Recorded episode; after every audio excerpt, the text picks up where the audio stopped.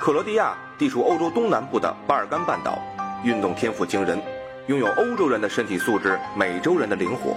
一直以来，这个地方不缺少足球天才，足球在克罗地亚迅速生根发芽。经历两次世界大战战火洗礼之后，克罗地亚球队在南斯拉夫联赛表现出色。两支克罗地亚球队萨格勒布迪纳摩和海杜克，再加上贝尔格莱德游击和贝尔格莱德红星，组成前南联赛的四大巨头，几乎垄断联赛杯赛的全部冠军奖杯。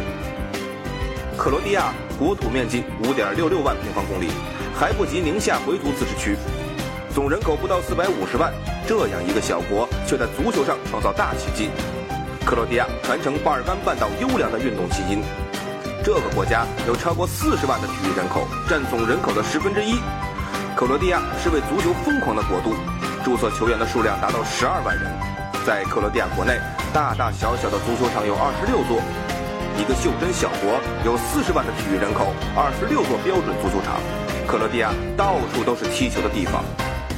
当一九九三年克罗地亚正式被 FIFA 承认被接纳时，他们的 FIFA 排名是第一百二十二位。一九九四年初的 FIFA 排名中，克罗地亚降到历史最低点第一百二十五位。然而，一九九八年世界杯，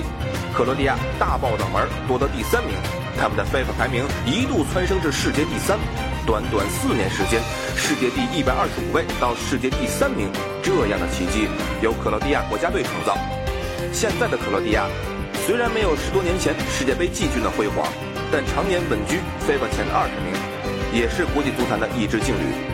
皇马核心莫德里奇、马竞锋霸曼祖基奇、巴萨中场拉基蒂奇，